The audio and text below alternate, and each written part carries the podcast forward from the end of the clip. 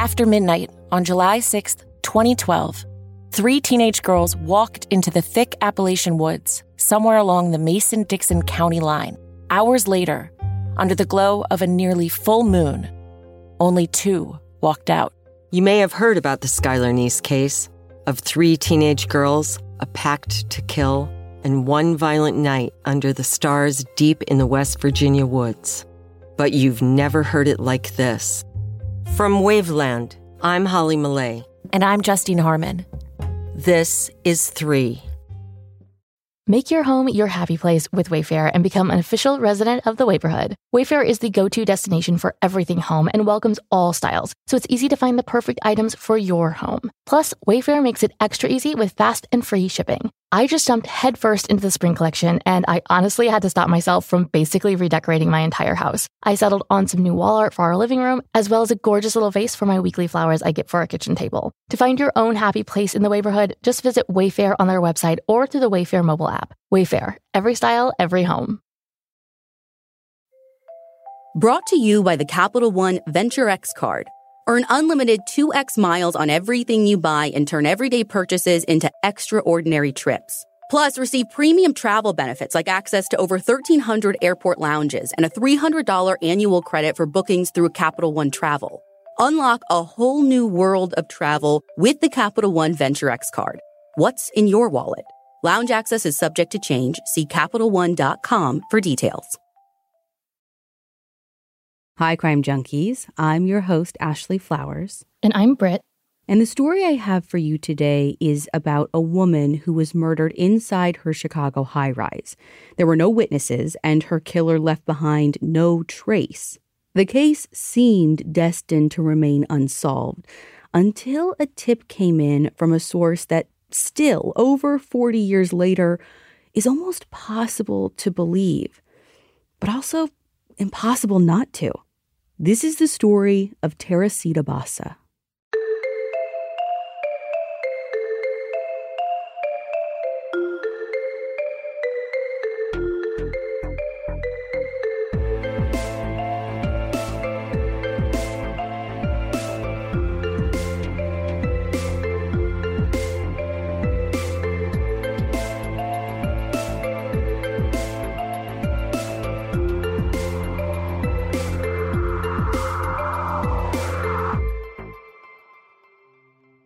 It's just before 9 p.m. on the night of February 21st, 1977, and firefighters are racing to the scene of a fire in a high rise building on Chicago's north side, not far from Lincoln Park. The building's janitor, who called in the fire, had said that one of the building's 15th floor residents had reported smelling smoke. So when they arrived to the scene, the janitor takes them straight up to 15. And there's smoke, all right. According to John O'Brien's reporting for the Chicago Tribune, the entire hallway is full of heavy smoke. It doesn't take long to identify where exactly the fire is coming from. They can see the smoke billowing out from around the door of apartment 15B. The door to that unit is locked, but thankfully the janitor is right there with a key to let them in. Two firefighters crawl along the floor to the bedroom where they find the source of the blaze a mattress, and not on the bed, but on the floor at the foot of the bed. That's weird. And yeah. I'm assuming there's no one in the apartment. Well, they can't hear anyone. And based on their initial pass through the apartment, they don't think that there's anyone home. So they're focusing all their energy on getting the fire under control. According to Colin Wilson's book, The Mammoth Encyclopedia of the Unsolved, it only takes firefighters a few minutes to put out the blaze and start opening the windows to try and clear the smoke from the air so they can try and figure out what exactly happened here. And once the smoke does start to clear and they can actually see what they're doing, they see that the mattress is laying perfectly flat on the floor. So they lift up the corner to like start to move it and they see a pile of women's clothing underneath, which they start to kind of like kick aside before they realize holy crap, it's not just clothing. There is a body under the mattress. Lying flat, eyes pointed at the ceiling, is the body of a woman. She's naked with her arms bent up at the elbows, her hands on either side of her head, and her legs spread apart. The fire had burned most of her hair and even the skin on her face, so it's not super obvious who she is or even how old she is. What's more obvious is how she died, and not from the fire, but from the wooden handled butcher's knife still embedded in the exact center of her chest. They blast a few still smoldering pieces of clothing with a fire extinguisher and slowly back away from the scene. Because this is more than just a residential fire, this is now a crime scene. So they call in homicide detectives who arrive not long after and pretty quickly identify their victim as the resident of that apartment 47 year old Teresita Basa. Just based on their initial gut read of the crime scene, the detectives suspect that Teresita had been the victim of a sexual assault in addition to her murder. Is that just because her body was naked when she was found, or, or is there something else pointing to sexual assault? The fact that she's found naked, and I think a lot just because of like the position that I described that she was found in, is what makes it look like sexual assault. Mm-hmm. And interestingly, while the apartment looked as though it had been ransacked, when detectives actually start looking around, they don't find anything missing, which kind of makes robbery an unlikely motive.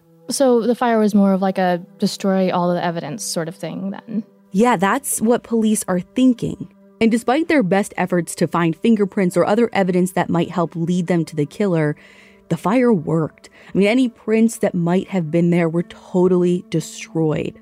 The only piece of possible evidence that police find at the scene is this note. It's one that Teresita had written to herself. According to an Ebony magazine article by John O'Brien and Edward Bauman, police found it in her diary, which I think refers to more of one of those like daily agendas that you used to find in kind of like the olden days. Okay, not everyone uses Google Calendar all the time. And that's true. my sister still uses those. But I guess I just meant like it's not one of those ones you have a lock on where she's like journaling like about her feelings, like a dear diary kind of situation. Oh, it's more like a planner. Exactly. So in this planner, diary, whatever, they find this note that just says, quote, get concert tickets for AS, end quote. And who is AS and why do investigators think that this is like incredibly significant? Well, Oh, so the A, they don't have an idea who AS is. And truthfully, they don't even know if this is significant. But literally at this point, this is the only thing that they have. So they're just trying to like go on something here. Right. Like they don't even know what is and isn't evidence at this point. And I mean, right. they still have like an autopsy to go through. And like, hopefully that tells them something. So when I was looking, I couldn't find anything out there about what the autopsy results actually told them, except for one thing that stood out. And it's something that throws detectives for a loop because when the autopsy comes back, it shows that Teresita had in fact not been sexually assaulted that night. In fact, the autopsy report showed that she had never had sex before ever. Oh, so the motive wasn't sexual assault, then. No. Then what happened? That's exactly what police want to know. So their next move is to track down and talk to the people who knew Teresita, you know, friends, former boyfriends, coworkers, acquaintances, and try to start piecing together a profile of who she was and her last movements. Police learn that Teresita had moved to the US from the Philippines in the mid 60s, like a little over a decade ago at this point. And according to a piece by Margaret Roberts in the Chicago Tribune, she was actually a member of the Philippine aristocracy. Oh, that's interesting. Like, would that have made her a target, do they think? Not that I can tell. And in fact, the more conversations detectives have, the more they realize that this woman didn't have any enemies, like at all. She worked at a local hospital as like a respiratory therapist and had a great reputation. Her colleagues there told police that Teresita was extremely dedicated and cared deeply about her patients. And outside of work hours, she liked to entertain and have friends over to her place frequently, like enough that she would keep beer and like a nice bottle of scotch on hand for guests, even though she herself didn't drink. But most of her time was spent either studying or teaching piano lessons. Apparently, the respiratory therapy gig was kind of like a side hustle for her. She was actually working toward a doctorate in music, and this girl was writing a book. Oh, so she's like really accomplished. Oh, yeah. Really caring and giving and like a person you want to be friends with, it sounds like. Yeah. Was there anyone that she was seeing at the time that she was murdered that the police could talk to, maybe? No, so I mentioned they talked to like ex boyfriends, stuff like that, but I couldn't find any mention of a current boyfriend. But she did have guy friends. And so police wonder if maybe one of them had visited her on the night that she was murdered.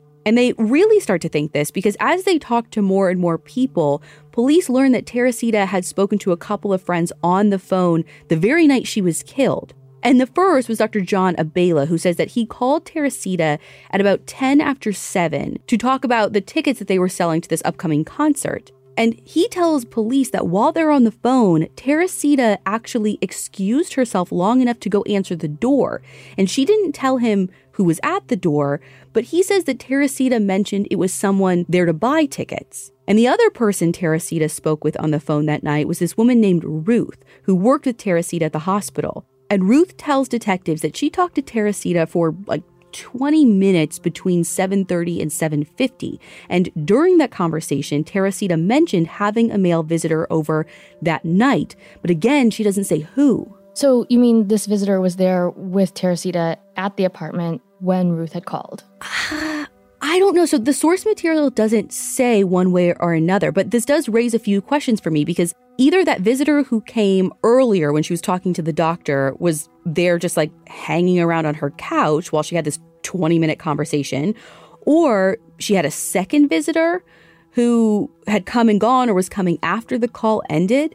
Either way, we know Teresita was alive at 7:50 and the fire was reported at 8:40, which leaves a pretty narrow window for the murder to happen. Right. And did any of her neighbors see anyone come and go that night? Well, if anyone does see another person come or go from Teresita's apartment, I don't think police hear about it. Despite weeks of investigation, dozens of interviews, police don't uncover a single viable lead. With no fingerprints, no physical evidence to test, no security footage to watch, and no leads to follow, by the end of April, their case is pretty much at a standstill.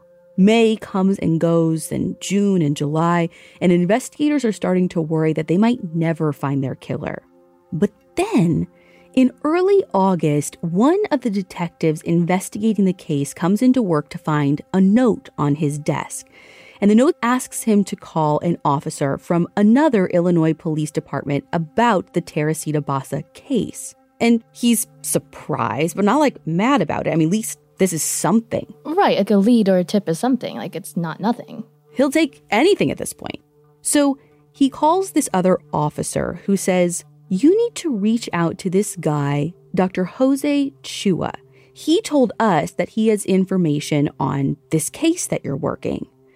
So the detective's like, okay, well, cool. What information? But the officer on the other end of the line is like super cagey. Like he won't provide any details, won't share anything, just you need to call this guy about your case. Okay, that sounds super sketchy. Like, yeah. Is he suggesting to talk to this guy like as a suspect or something? No, that's even the thing. He's not even like saying enough for the officer to know that. He's like, just talk to him, like, end of story. And is this Jose Chua a name that we've heard before in this case, at least? Nope. Nope, they have no idea who he is. They find out he's a surgeon and he lives in Skokie, which is like a Chicago suburb.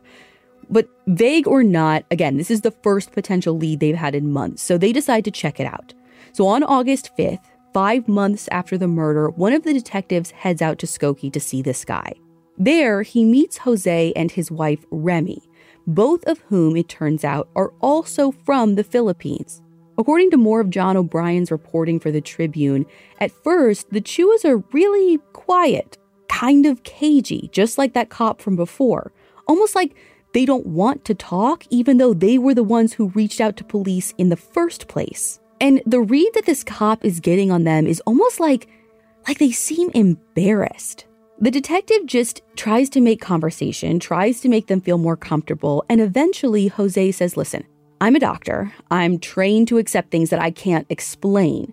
But he says that the story he's about to tell is so bizarre and so off the wall that he almost didn't say anything in the first place. And listen, this is a lot of build up for the detective, but the detective's like, I've been doing this job a long time in Chicago where weird stuff happens all the time, like day in, day out. Try me. Yeah, I mean, I can't imagine there's much he hasn't seen or heard before. Well, he may have thought he'd heard it all before, but then Jose starts talking. It's such a nice perk to have the flexibility to work in all sorts of places. But working on the go seamlessly requires a strong network, which is why you should check out T Mobile. They're America's largest and fastest 5G network. Plus, they also cover more highway miles with 5G than anyone else. And that's been great for me, especially because these last few months, I've been doing a lot of on the ground reporting with our team from northern Wisconsin to Utah to the middle of nowhere, Indiana. I'm able to stream, make calls, or get those case altering DMs from sources, which that's my favorite part. With T Mobile, you'll be covered in more places with the 5G speed you need for your life on the go.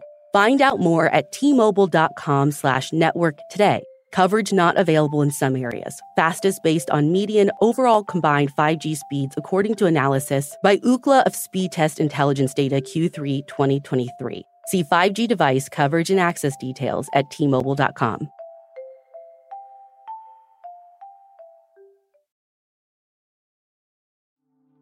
Jose tells the detective about this one night several weeks ago when his wife, Remy, had been feeling kind of under the weather. She went to their bedroom to lie down, and after a little while, he went in to check on her. He says that something about her seemed off. Like she was lying there in bed, kind of like staring blankly off into space. And so he said he asked his wife what was wrong, but the voice that answered wasn't her voice. Like it was coming from her mouth and everything, it just wasn't her.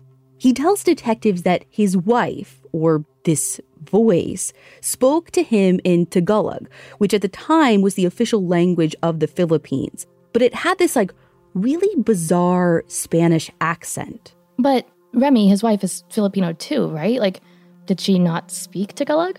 No, she totally did. Like they both did. But Jose said that Remy always spoke English to him, and that when she did speak in their native language, it was never with a Spanish accent.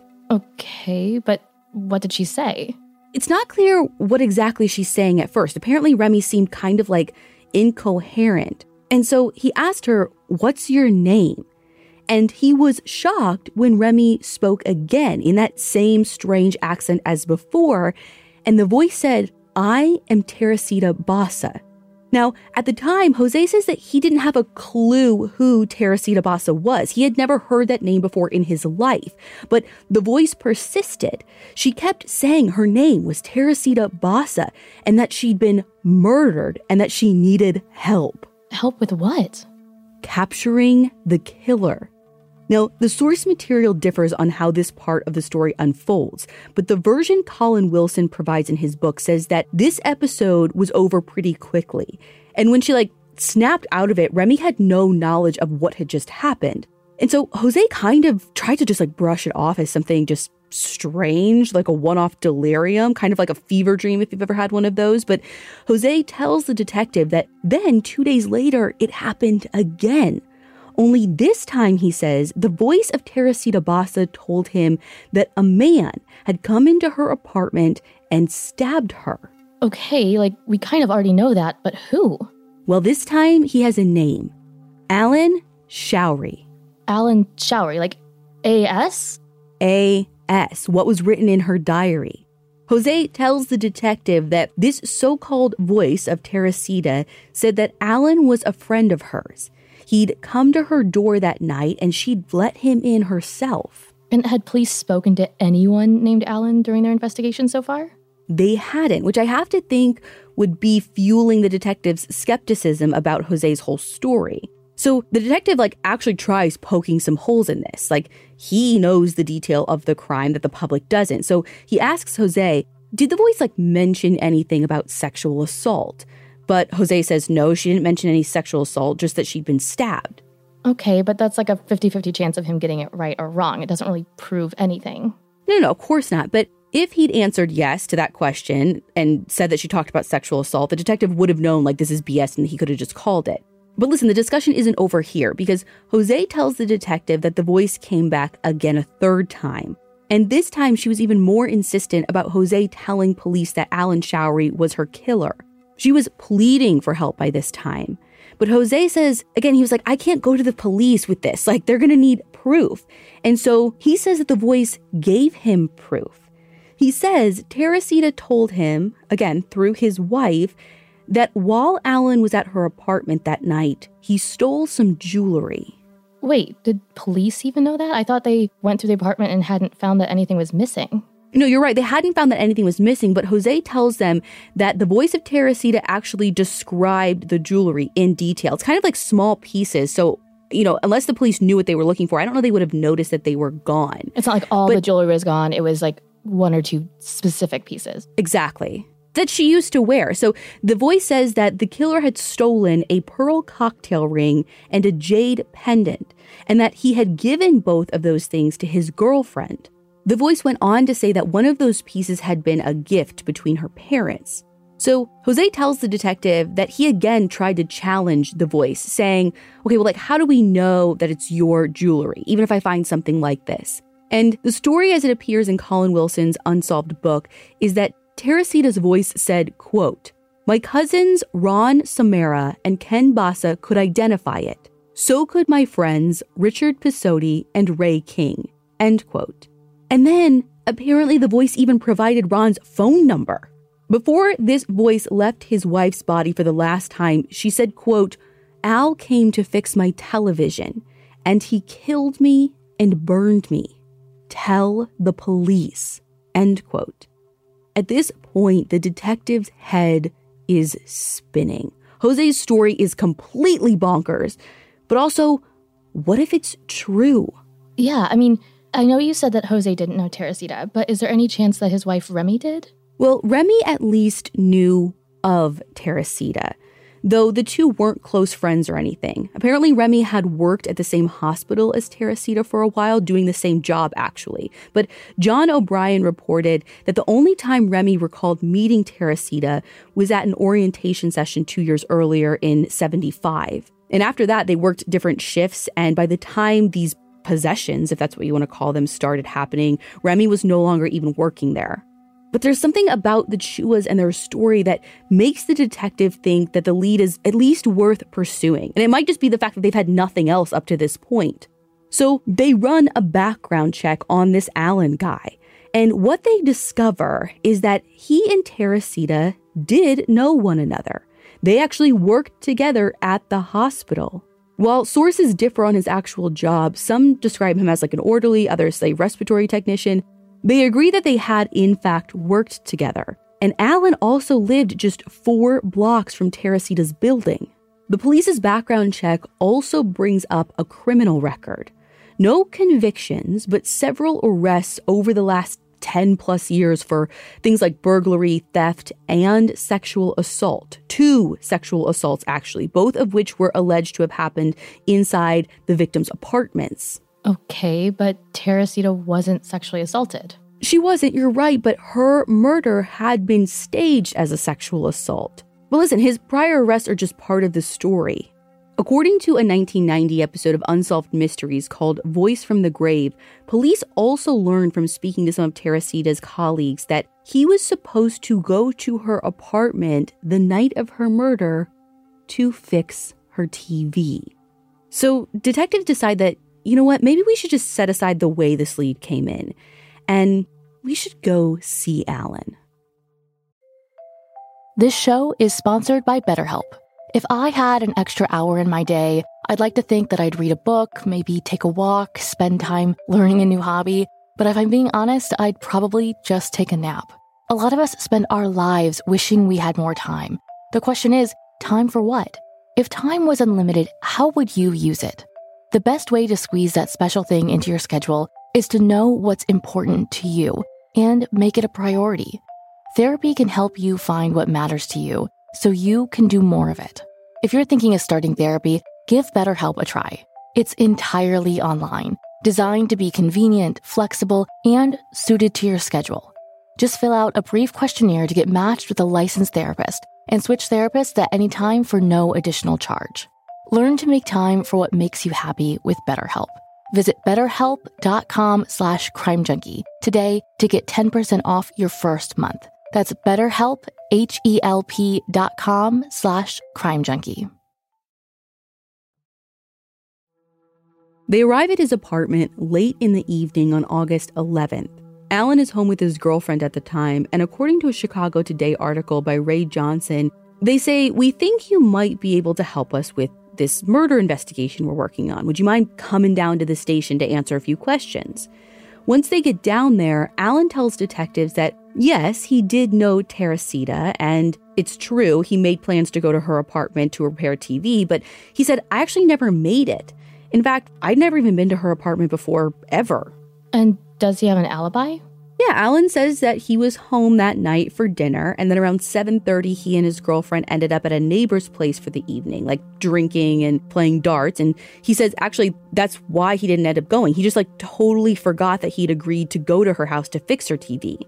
So detectives are like, "Okay, cool." And so they ask him like, "Hey, do you mind giving us some fingerprints to compare to some that we found at the scene? That way we can like rule you out fair and square and you can be on your way." Now, of course, they don't have fingerprints, but like Alan doesn't know that. So he immediately changes his story. He says, Well, oh, you know, actually, I lied before. I have, in fact, been to Teresita's house, but it was so long ago, like at least several months ago. Hmm, that seems convenient. Yeah, and then his story changes again. And he says, Actually, I, you know, I did go to Teresita's house that night to repair the TV, just like that coworker at the hospital had told you. But I was only there for like a few minutes. And he says that he didn't end up repairing the TV because he hadn't brought whatever tools or plans or whatever he needed to actually do it. Okay, so we've gone from I've never been to her apartment to I was there, but it's been months. Mm-hmm. To yeah, I was actually there that night she was murdered. That seems like a lot of different versions of something called truth. Yeah, too many versions. So police decide to just pause the questioning and see if maybe his girlfriend, whose name is Yanka, might be able to help shed a little light on the situation.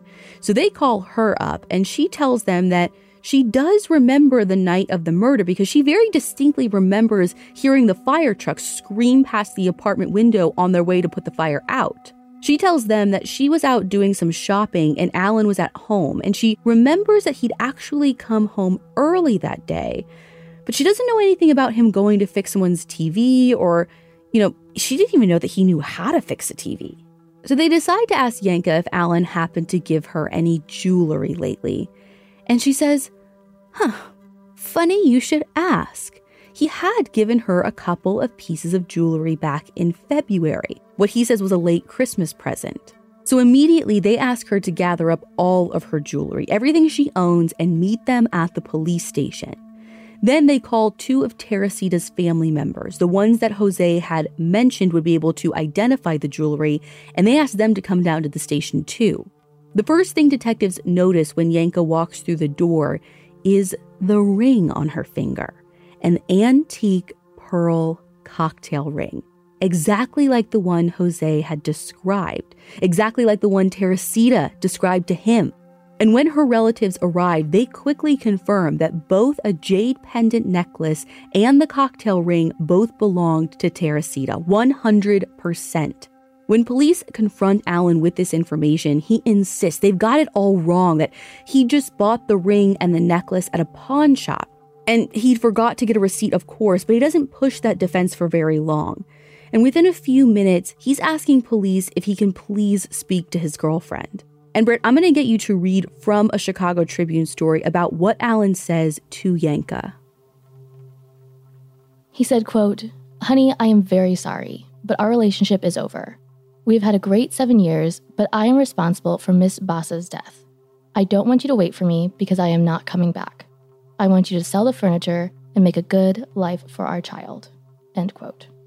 So he confesses? Yeah. Alan tells police that the whole television thing was bang on. He had gone over that evening to fix Teresita's TV, but for whatever reason, whether he didn't have the right tools or couldn't do it or whatever, he ended up leaving pretty soon after. He says that he was on his way back to his apartment when he came up with a plan to rob and kill her. Just because he felt like it? he tells police that he needed the money that he was like behind on bills like rent and utilities and in the past when he'd done things to help teresita out she'd given him pretty generous tips so he just like assumed she had money so alan tells police that he went back to teresita's place that night she let him in And when she turned her back to lock the door, he quickly wrapped his arm around her neck from behind and held it there until she passed out and stopped struggling. Then he undressed her and staged the scene to make it look like a sexual assault, grabbed a knife from the kitchen to stab her in the chest, and then pulled the mattress from the bed and set it on fire in an effort to cover the whole thing up. Okay, but what else did he take besides those two pieces of jewelry? $30, Britt. What? 30 bucks. That's it. He didn't even walk away with enough for police to notice that anything was missing, that the place had been robbed. Yeah, I was just about to say, like, how could he have taken anything because they basically said nothing was taken? Because you wouldn't know if 30 bucks was gone. That's not even enough to pay his rent and utilities. At this point, Alan signs a written confession, at which point I mean, I kind of picture these two detectives like thanking their lucky stars that this truly bonkers case is closed and no one has to hear about what started them down this road to Alan in the first place. But then when it comes time for the real show in court, Alan pleads not guilty to murder. What? He confessed. Well, he says the confession was coerced, that First of all, he didn't agree to be questioned that night at all. He says that he was given no choice in the matter. And second, the only reason he confessed to killing Teresita was because police said that if he didn't, they were going to put his girlfriend in prison as an accessory to the crime, and she was eight months pregnant at the time. I mean, there's a pretty decent amount of circumstantial evidence against this guy, even without the confession. Yeah, but there wasn't any physical evidence, which is the other thing Alan's team says before they even get to trial, when they're trying to convince the judge to drop the charges. They say that the entirety of the case against him is based on this ridiculous story about a ghost. But the prosecution says that the so called voice, the ghost, whatever you want to call it, that initial tip was just that. It was an initial tip. But everything that followed, all of the evidence, circumstantial or not, that they collected against Alan was done independently and had nothing to do with the supernatural. And ultimately, the court agrees. Rob Warden quoted the judge in a Washington Post article saying, quote, I see no reason to restrict the investigatory power of the police. Whether they believed the voices or not, they had to check it out. End quote. But when Alan's case goes to trial, the jury, frankly, the jury doesn't know what to make of it which is why, after hearing from 33 witnesses over the course of eight days, they can't come to a conclusion. Half of them think Alan is guilty, and the other half feel there's enough reasonable doubt not to convict him of murder. So, the judge declares a mistrial and orders a second murder trial. Who doesn't love a tropical vacation? But we all dread the planning, especially when the group can't agree. With Carnival Cruise Line, you can kick back or dive right into the fun. Imagine yourself paddleboarding in the crystal clear waters of one of Carnival's exclusive destinations, Half Moon Cay in the Bahamas, taking an ATV ride through the jungle, or just relaxing on white, sandy Caribbean beaches. What if you want to chill on ship? Well, you can find your bliss at the Cloud9 Spa. And the dining options? Enjoy craft cocktails and take your pick among the delectable restaurants, from surf and turf to family style Italian. Then settle in for an evening of live entertainment. So pack those bags, but be sure to leave room for a few unforgettable memories. Are you officially a cruise person now? Because no one does fun like Carnival. Book your dream vacation at carnival.com. Ships registry the Bahamas and Panama. Warning Things are about to get intense. Intense heat, lasting plump. From the hot new Lifter Plump from Maybelline, New York. Formulated with chili pepper, Lifter Plump delivers a heated sensation for an instant lip plumping effect that lasts. Available in eight sizzling shades, like Blush Blaze, Red Flag, and my personal favorite, Hot Honey. Can you take the heat? Find your shade at Maybelline.com or a retailer near you. Amazon shoppers get 10% off Lifter Plump purchase with code 10PLUMP for a limited time. But before that could even begin, and against the advice of his lawyers, Allen makes the surprising decision to this time plead guilty. The judge sentences him to 14 years for the murder and four years each for armed robbery and arson. According to John O'Brien's trial coverage in the Tribune, those sentences will run concurrently. And under Illinois law, that makes him eligible for parole after serving just over half the sentence. I can feel this guy's guilty conscience like from here. Yeah, I mean, I think that's why he pled guilty the second time. He was just like, just make it stop. Right. So, has anyone ever proved the whole voice from the grave thing wrong? Like, is there any other explanation for that whole thing? Well, I mean, no one's ever proved it wrong, but there are definitely skeptics out there. Alan's attorney brought up a bunch of stuff at his trial about Remy in particular and about how she may have had an axe to grind with Alan. Over what? Well, there may have been some bad blood between Remy and Alan. Coverage in the Kenosha News says that Remy and Alan worked together, again, same hospital, same small, tight knit department, for over a year. And their colleagues said that Alan and Remy would have known each other from working, quote, hand in hand, day in and day out, end quote. There were reports from other hospital colleagues that Alan had complained about the quality of Remy's work, which ultimately led to her being fired from her job for disobedience and absenteeism. And apparently, this like first episode of Teresita's voice speaking through Remy happened the day after she got a crank call that she blamed Alan for, and just hours after she found out about being fired. I mean, that might explain the why, but doesn't explain where the actual information came from. Like, is there any explanation for how she could have known about the jewelry and, like, even who might be able to identify it? Well, the truth is, no one really knows. Skeptics tend to think that Remy actually came by the details of the crime and Alan's involvement, like through mutual friends or coworkers or whatever. I mean, she definitely had the time to do that. It was like, what, like six months after the murder that she claimed these episodes started? Right, yeah. Okay, but then why bother with the whole ghost of Teresita story at all? Like, why not just take the information to the authorities anonymously?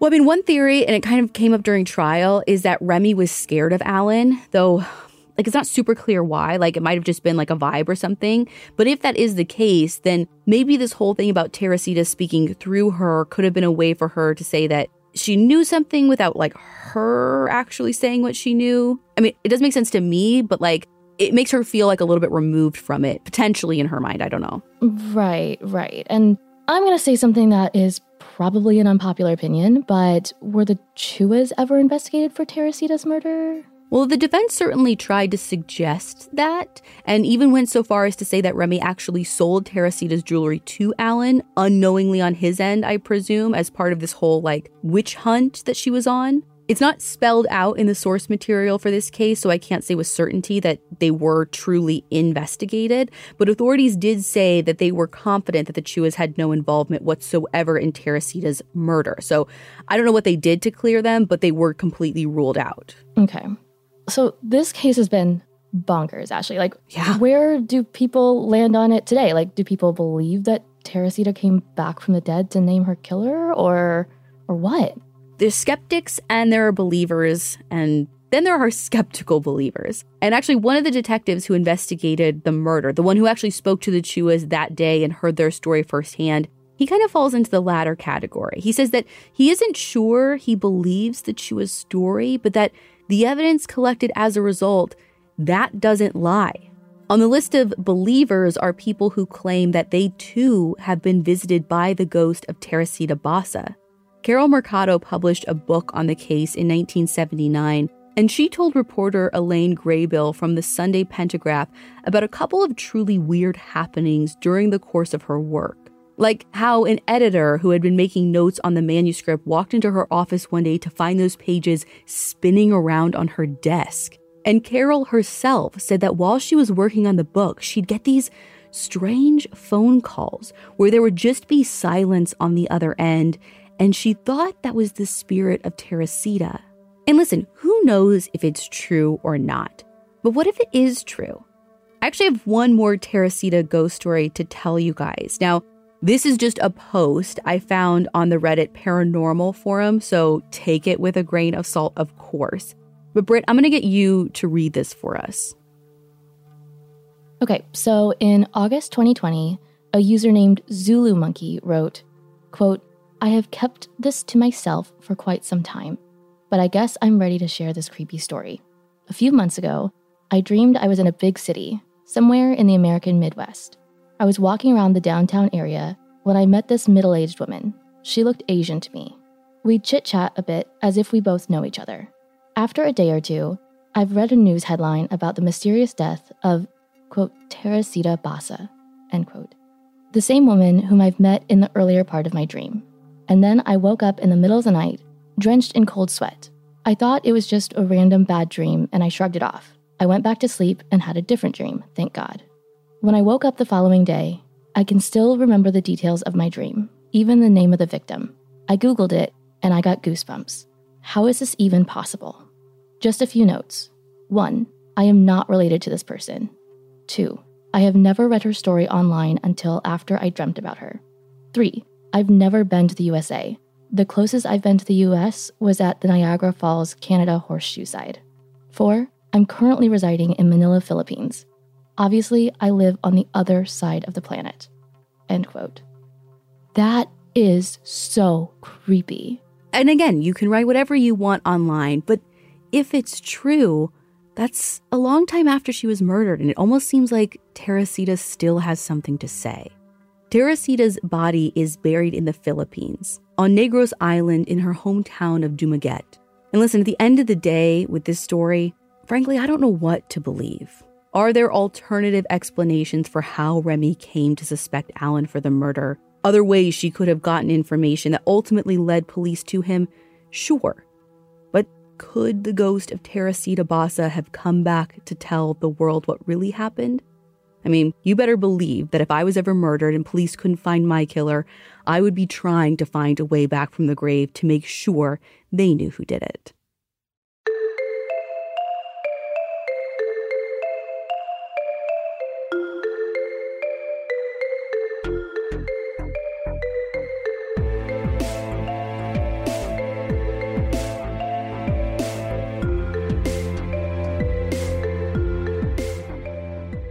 You can find all the source material for this episode on our website, crimejunkiepodcast.com. And be sure to follow us on Instagram at Crime Junkie Podcast. We'll be back next week with a brand new episode, but stick around for Prepet of the Month.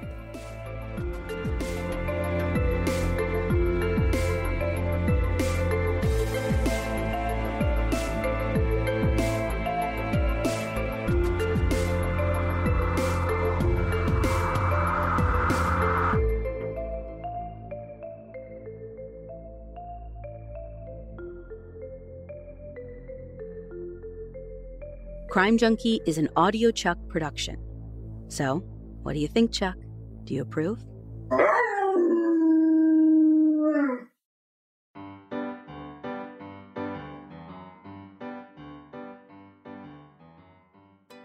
Okay, Ashley, would you like to tell our listeners your specific request for this month's prep of the month?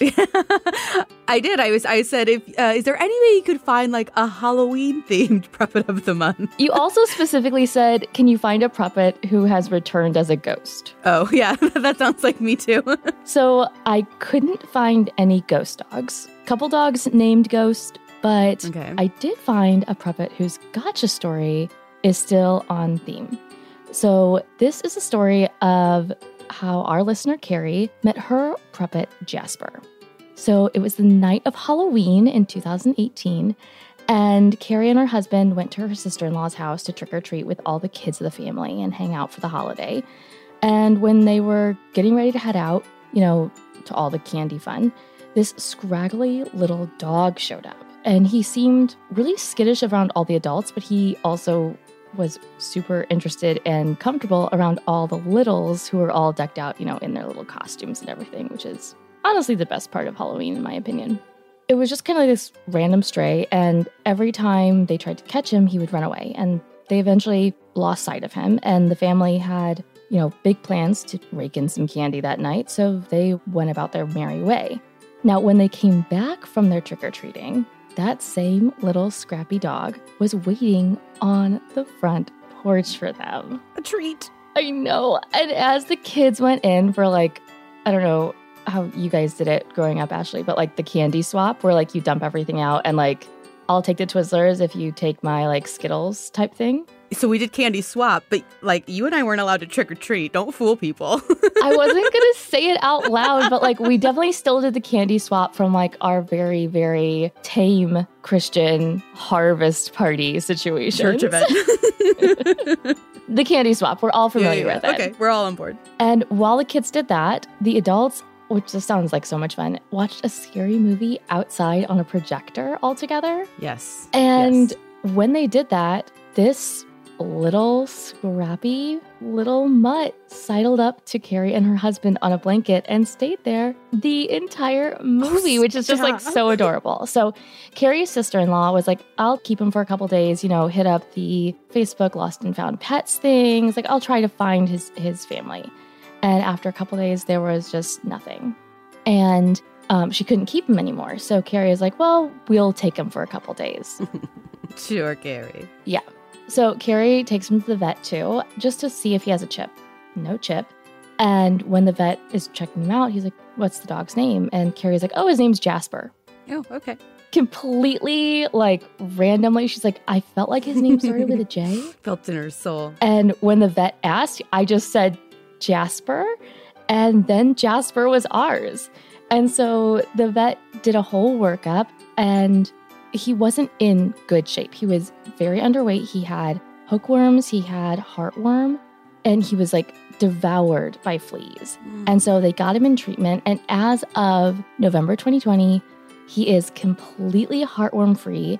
He has no more hookworms, no more fleas, and he's gained a healthy eight pounds. Now, your Chuck, mm-hmm.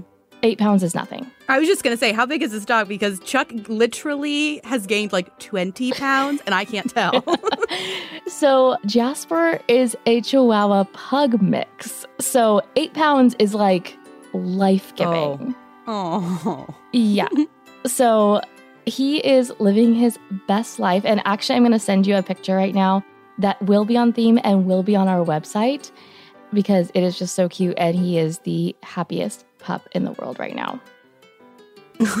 He's in a little pumpkin hat. he is in a little pumpkin hat. So he is their little Halloween miracle. He, you know, has had some behavioral issues. He was super afraid of like the ocean and they live in a sea town, which was kind of an issue, but he recently made a visit and loved it and ran up and down the beach like the free spirit he is.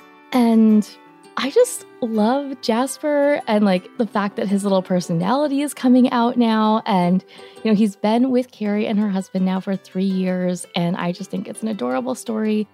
He's really become the light of their lives, Carrie said. And again, there's this super festive pic that's going to be on our website, crimejunkiepodcast.com, as well as a link to the Forsyth Humane Society, which is local to Jasper and his family. And a rescue that Carrie wanted us to shout out. So be sure to check that out. And Ashley, you just you look like you want to say something. Well, yeah, I also want to say before we leave that if anyone has been visited by the ghost of their dog, I would love to hear about it. I was going to say as soon as I said that we don't have any ghosty dog stories, I feel like we're going to get like 500 ghost dog stories. I hope they come flooding in. I I need to know that when Charlie moves out one day, he will come back and visit. so give me hope. I hope, feel like he'll come back and visit you in a good way. And when I stay at your house, he'll come back and visit me and be like, Why are you sleeping in my bed? Why are you still sleeping in my bed?